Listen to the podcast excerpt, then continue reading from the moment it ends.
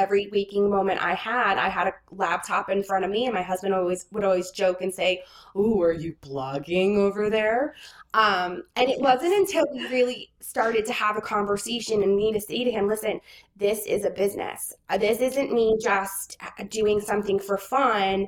It's the mindset. It's that mindset piece of you treating it that way." So that others will, because no one else ever will until you do.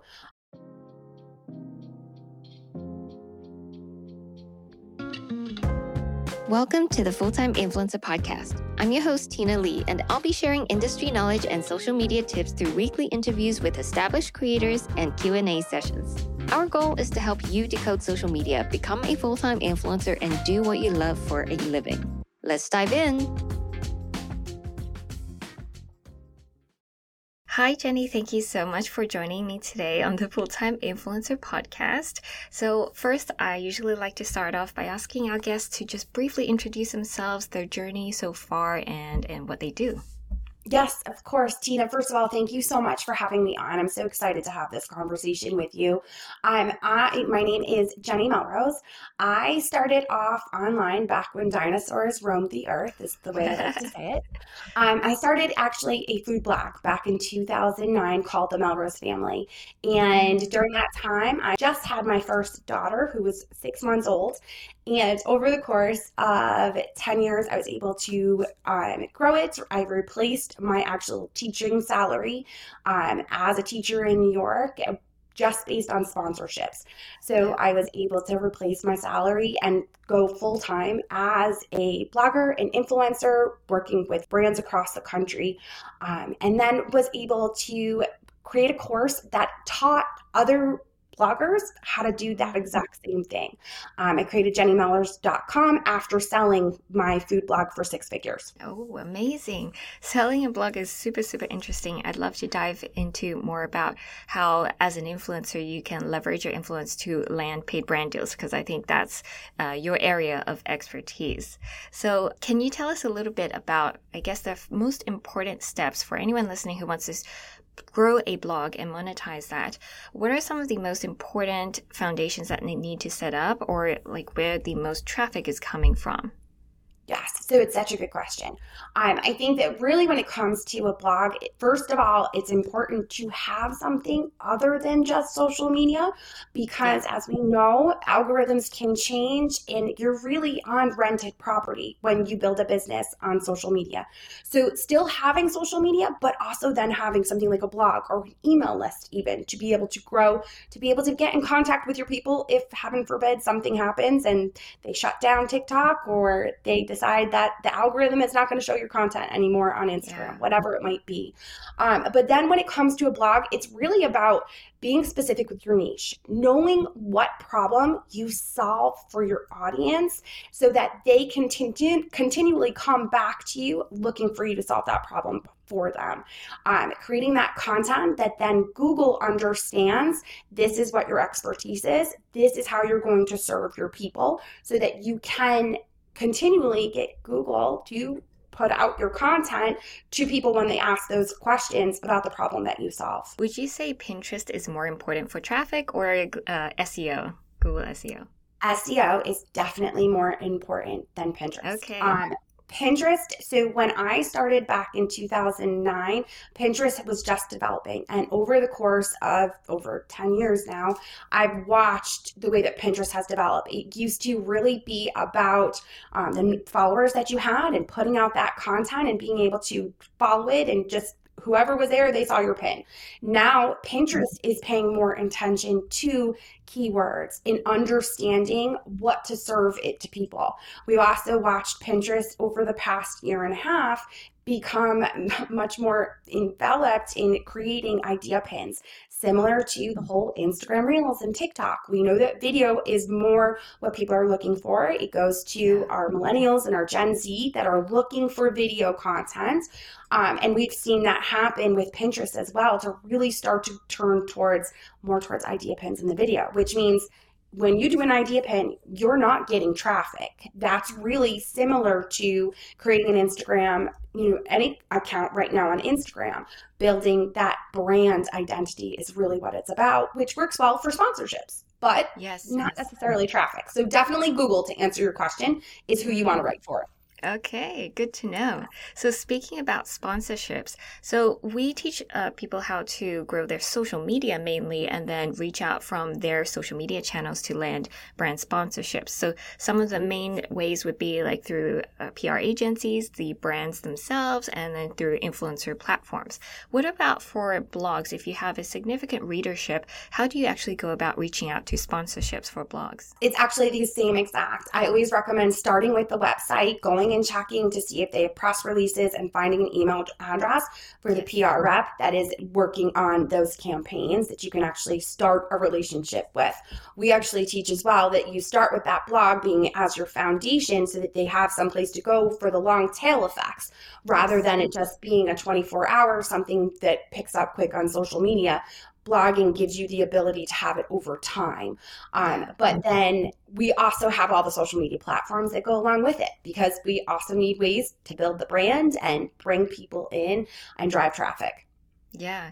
And we definitely preach that if you have other platforms like a blog or anything, it's really important to offer that to the brand so that you can package it at a higher rate and negotiate um, your worth as well. And actually, yes. I think that's something that you can maybe lend us your expertise on. If you reach out to a brand and they come to you with like, like a, lower offer, what are some mm-hmm. ways that you can show that you have provided value or uh, can show them why you, they should be paying you more and get better rates? So I think the first part that's really important is one to know your value, know what your engagement is, understand what you bring to the table so that if you are a blogger and you understand keywords and SEO research that you are talking about that in your proposal that you put together and it including those words. Um, if you have a strong presence on Instagram and it's reels and you're seeing a certain amount of impressions, or if it's Pinterest and you're seeing a certain amount of impressions with idea pins, being able to articulate that and knowing, okay, this is technically what I would probably charge for this, but I think the most important piece is giving a package price. Never yeah. saying that I charge this for an Instagram post, I charge this for a blog post, I charge this for a TikTok video. I think it's important to be able to give that package price so that when they come and say, mm, we only have a budget of 1500 you just quoted us at 3K, you can then take out certain deliverables that yes. put you at that price. I always talk about to my audience their hate rate understanding what their rate is that they will hate themselves for working on a campaign. I love that. Because we all know there are those brands that are more work than others. And there's also those things, deliverables that we probably despise more than others. Maybe some of us yes. are willing to do stories over reels. Um, so knowing that and understanding that you need to price yourself based on that. Yeah, for me, I like to look at the what is the incremental effort it takes for me to deliver these extra deliverables. So then I would add on deliverables that could just be repurposing, and I don't have to physically create more things in order to make more money. I am just repurposing it more. So, like doing uh, either multiple times over different platforms or varying it and then reposting it again. Those are some of the ways that I think are really good. Instead of like increasing effort, uh, you just increase the impression and the overall impact. So the brand gets what they want, uh, but you don't have to put that much more incremental uh, extra effort into yes. it. So that's another good way to go about it. Absolutely. No, I love that. I was actually super interested in what you said about how you sold your blog for six mm-hmm. figures. Mm-hmm. So, how long did you have your blog before that? And could you share with us maybe some insight onto at what point you decided to sell it? So I started the blog in 2009. I sold it in 2019. But at the time in 2019, I had had a team running the site for probably three or four years, um, where it was very little of, I was just that CEO overarching watching everything that was happening but had people in roles i had writers i had photographers i had everyone kind of in their places and the yeah. reasoning behind really creating that team was at that time in 2017ish was when I re- um, retired from teaching. And when I retired from teaching at 35, a lot of bloggers said, "Wait a second, how did you how how did you leave? What, what did that look like?" And I got asked to speak around the country at multiple conferences for bloggers and influencers. So because of that, I, there was a lot more traveling that went into that, of course. Not as much time could go into the blog that I used to, as well as the social media. Um, and I was also getting asked the second I would leave a conference, I would get tons of emails saying, okay, well, what do I do if this happens? And what do I say if they say this? And I'm a former inner city school district teacher. So I turned around and said, listen, I'm going to put together a course and I'd love for you to be a beta member. And within, mm. I think it was 30 minutes, I had someone say, where can I PayPal you the, you know, where can I pay you? Um, so I made first beta tester and I said, okay, we'll have this turned around and we'll have it to you in two weeks.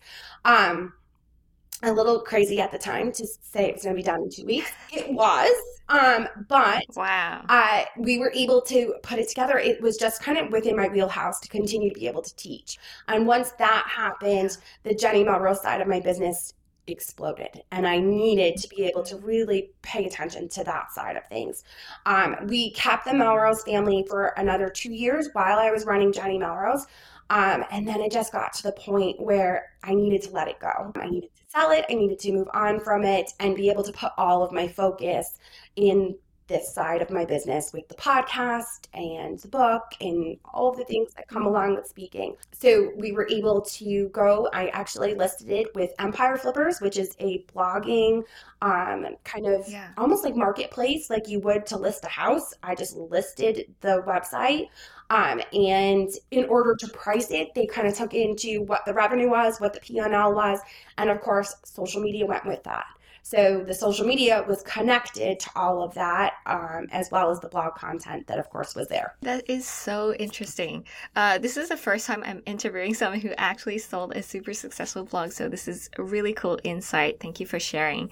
Um, what were the steps that you had to take to, I guess, go from like a personal brand because it was the Melrose family, you know, it is your last name. So you went from more like a personal brand to build up this blog, like showing your face, right? But then you had to transition face out of that in order to sell the blog. Can you tell us a little bit more about the processes you had to go through to get there? So I think that really came down to the branding. It came down to the tagline that went with it. What was the purpose mm-hmm. behind the Melrose family? And originally, back in 2009, you have to remember I started blogging at a time where people talked about like why they went to the zoo and how, what they ate for lunch. And it was very not what it is today. Yeah, um, we didn't yeah. pay attention to keywords or SEO or anything like that. We talked about what we wanted to talk about. And then probably two years in, it really shifted. We started paying attention to keywords. We started, you know, understanding how Pinterest was driving so much traffic to us and how could we start to grow an email list to then offer our own products and services to them. Yes. So because of that, I kind of quickly took on this idea of the Melrose family was this entity that wasn't just a personal brand, but it became my team that was able to really make sure that they were creating quick and easy recipes and projects for busy parents. And I think once we really understood who we were talking to, the avatar, um, that made all the difference to making sure that it shifted from that personal brand to more of it being about solving the problems for our audience and allowing yeah. it to go beyond a personal brand, but actually the brand of the Melrose family. Hey, I hope you're enjoying this interview so far. If you're a visual learner like me, then you'll love watching these episodes on our YouTube channel. In addition to our weekly video podcast with amazing guests, I also post YouTube videos and shorts dissecting the creator economy and sharing social media tips as well as my life as a content creator.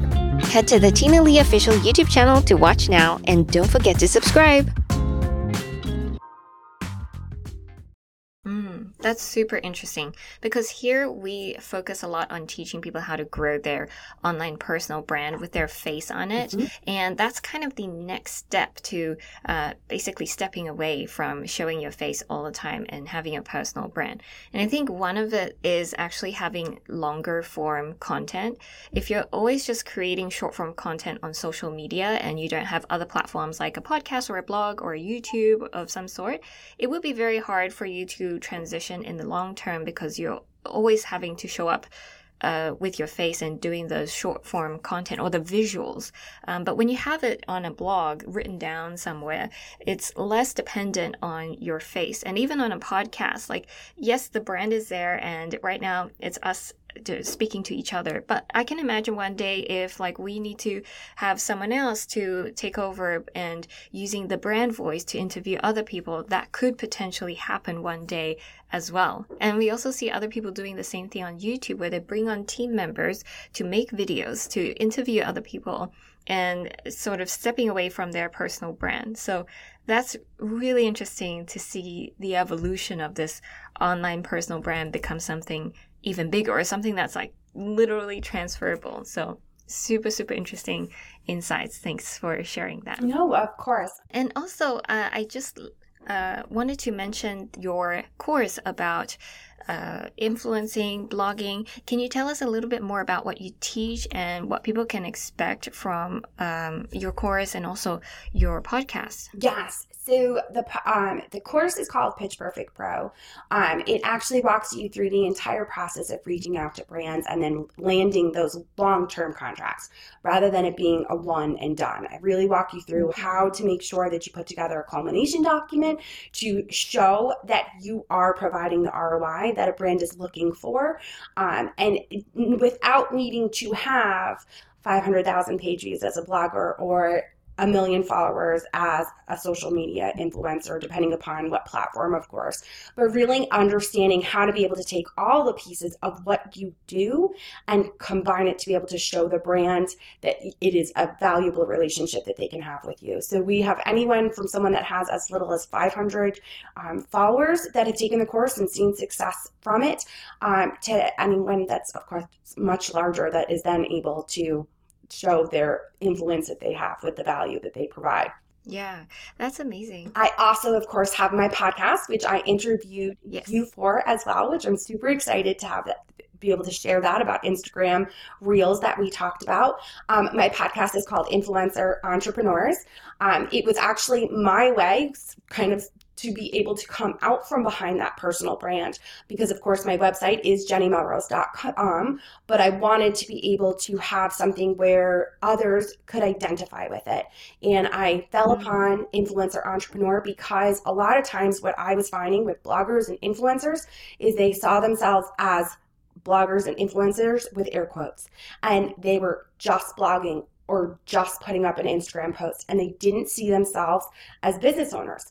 And to me, as a woman and as a mother, that drove me crazy. Um, I wanted yes. women to understand that this is a business.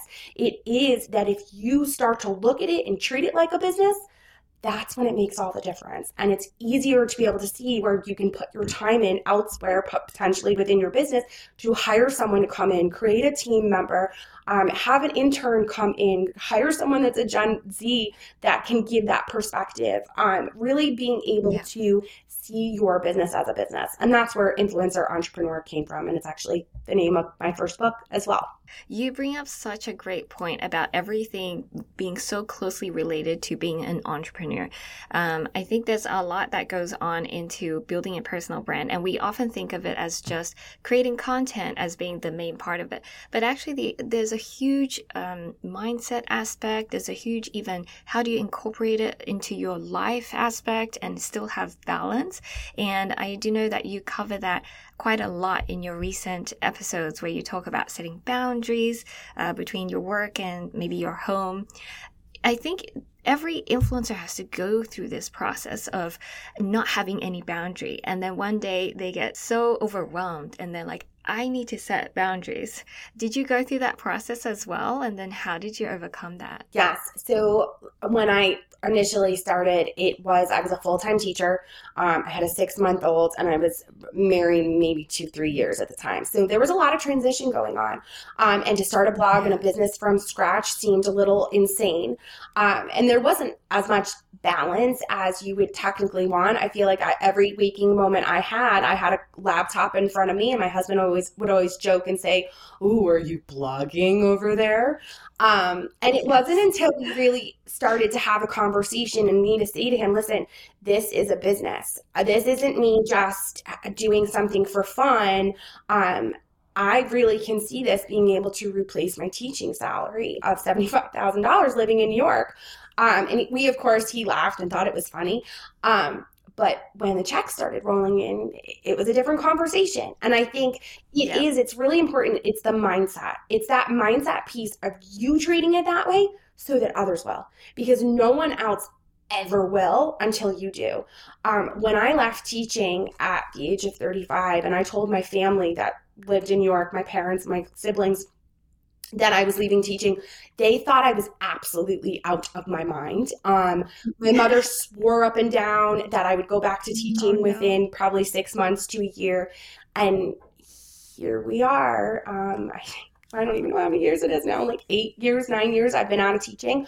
Um, and it's because it's what I love and I had it set up to be a business. I understood that I needed to be able to put the time in but also have those boundaries for myself, especially once you have a family and you have, even if it's just a husband, them feeling like you're constantly on Instagram when you're out on a date night with them can be a problem. And you have to be able to have those open conversations with each other and be able to say, like, this is the time when I need to be doing this, and this is the time when we have our togetherness or whatever it might be. Absolutely. And I know you break that down into multiple episodes. So definitely go check out Jenny's podcast for more in depth on each topic because I think it really shares so much, which would be helpful for us. Because as much as we like to teach strategy or methods, it's actually more important to have the right mindset. And it's also really important to be emotionally able to continue to work on the strategy and on your business. Um, or else if you let overwhelm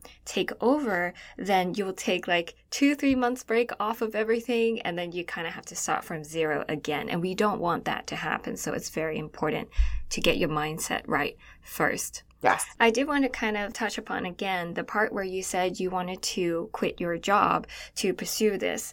Um, what made you feel like you were ready to actually take that leap? Was it the the money that you were making from blogging was equal to the money you were making from teaching, or did you have enough savings? I think this is a question people have a lot, so it would really help to know your perspective. So my husband and I sat down and kind of set it up where we were teachers, of course, so we used to, I taught from September until June normally. And over that mm-hmm. summer, I worked my butt off, um, trying to really make sure that I was set up with brand collaborations moving forward that were long term. So it wasn't a one and done. It wasn't kind of like, well, we don't know what's coming in next month, which can also be part of being an influencer. Um, when it becomes yes. consistent, it becomes a lot less worrisome. Um, so we sat down and kind of made up a plan as far as if I am able to hit certain target goals that can show that I am able to replace that teacher salary, um, then I would put in my retirement. Um, and I was able to hit those goals within like the first three months um, to the point where we actually made the decision that we lived in New York, but we are not cold weather people. Um, so we moved down south. Uh, we decided we were going to move to Charlotte, North Carolina. We have been down here ever since and absolutely love it. But that again was a part of looking at our expenses. Like we lived in New York where it was very expensive to be able yes. to move down to North Carolina, cut some of our expenses, took some of that kind of like crazy pressure that comes with it off of me. My husband at the time um, was working. He did work for Lowe's corporate for quite some time. When we moved down here, he continued, but I retired him um, after like a year or two being down here. He has since gone back um, to being a teacher because that was his ultimate mm. love. Um, he is a PE teacher. He plays games with kids all day long and absolutely loves it. Um, but that was a big piece of like really setting up those goals. I think a lot of time we as influencers again because we're not looking at it as a business we don't set goals for ourselves and like what are yeah. we trying to hit we'll look at like follower numbers which isn't does not make us a business the things that make us business are money you have to be able to say like this is the income coming in these are my expenses you have to be able to take a look at that and i know for a lot of people that can be hard because they may not be a numbers person um right here. I hate numbers. Mm-hmm. Um, my first hire was a bookkeeper because I needed them to be able to look and see what are we looking at here? Are we profitable? How profitable are we? What are some of the risks I can take? What are some of the things that I can invest in to kind of have a better way of understanding how I can move my business forward? So I think really setting goals and understanding that you're trying what you're trying to hit before you take that total leap and just leave. I would never tell someone just walk away and just t- test it out. Of course. Let's make sure we have some of those numbers and the goals kind of set out that you're trying to hit. Yeah, yeah. We have a very similar story to you where um, I felt like things were really going to take off and they hadn't exactly yet, but then I was like, I can see this becoming a larger thing and I want to be able to scale everything. And so in 2020, we moved away from New York as well. And my husband also semi retired, and now it's been better than ever. So, one last word for anyone who is on the verge of, let's say, quitting their job, but are facing um, maybe backlash from the people around them. Yes. So this i was when we actually moved my family because they're very much new york like you don't leave new york um mm. generation upon generation is still there. I it was to the point where my i was more or less disowned at first when we left. Um it didn't last very long. But i think having those open conversations trying to be able to articulate what it is that you do early on, right from the out of the mm-hmm. gate. You know, if you need to be able to work from 10 to 2 or whatever your hours work, make sure people understand those are your work hours. Those are not your hours for you to be able to go grab a coffee with a girlfriend that thinks that you're just at home eating bonbons, you know, creating content for Instagram. You need to be able to say, this i'm working during these hours. Um, i have this yeah. going on. Talk to your family and friends about the things that you are doing to improve upon your business. If you're doing professional development if you're going to conferences talk about it. Um, if you're listening to podcasts you have to be able to just let them know early on. Don't all of a sudden start talking about it and then be surprised when they're like, wait, you're doing what? What's going on? How are you doing this? That's a great point. Yeah, definitely. So just teaching them, educating them, and setting those boundaries uh, from the get go. Yes. I love that. Well, thank you so much for coming on today, Jenny, and sharing your experience. And it's super insightful, especially with the blog part. So if anyone wants to learn more from Jenny, just head to her podcast, Influencer Entrepreneur, and I'm sure you'll learn so much over there as well. Excellent. Thank you so much, Tina, for having me.